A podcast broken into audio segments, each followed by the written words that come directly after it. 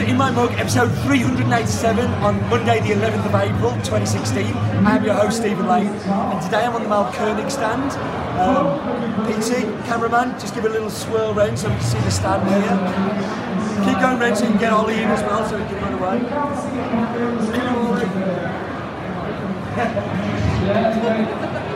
So Ollie has very kindly let us record in my mug this week on the stand.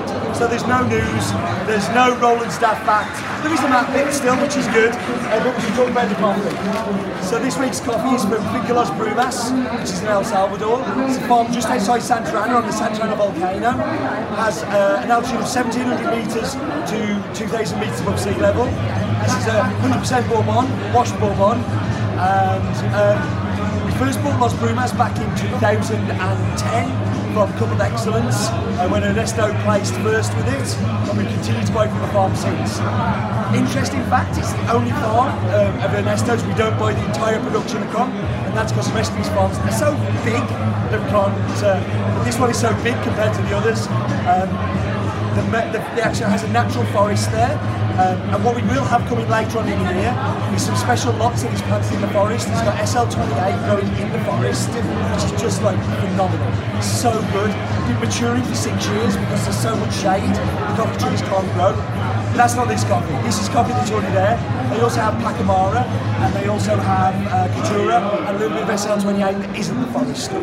Um, so, uh, what I'm going to do now is we're going to go and look at the map bit where when you're looking at it, you can actually see the Pacific Ocean from the farm.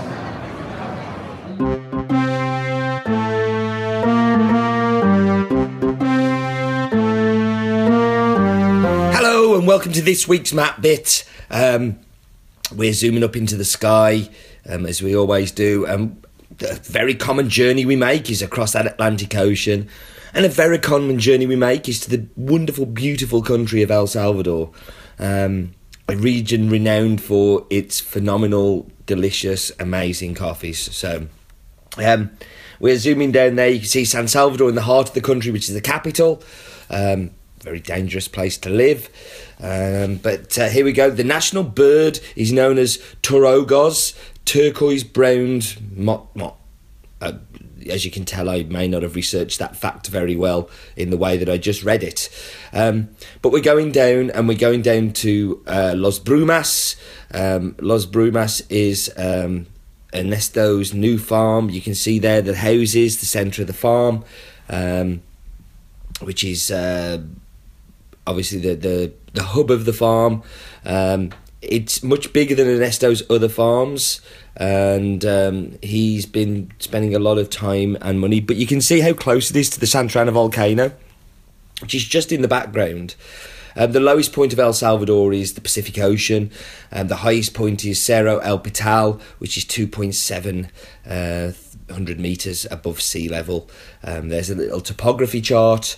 Um, from that farm, you can actually see across um, uh, here we go. I knew it would come round. So you can turn round, and from the farm, you can actually see the sea there. And I've stood and looked at that view many times, and it is just so, so beautiful.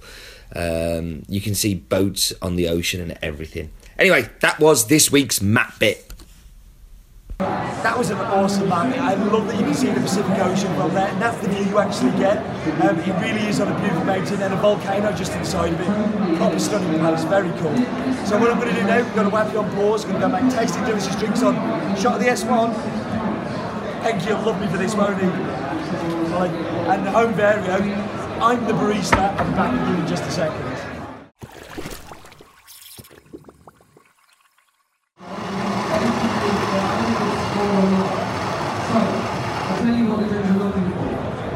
Okay,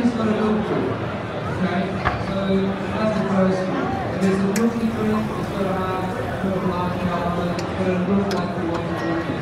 If it's an espresso or a it's got to be clean. It's got to be clean and bright. Okay, it's got to taste good as well. That's important.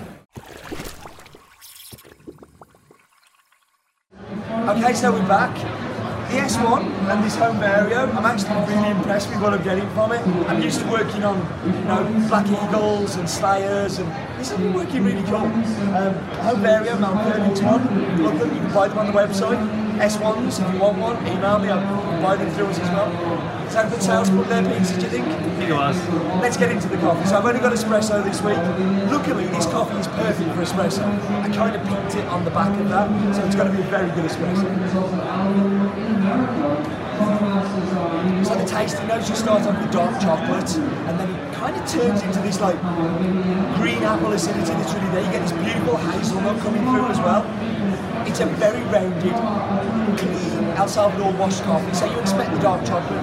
You don't expect that green apple bite acidity, which is really sharp and really refreshing on the palate. Super, super delicious. I think this is the shortest ever in my mug, so I'm going to actually quit while I'm with it. I'm just going to say, life is too short.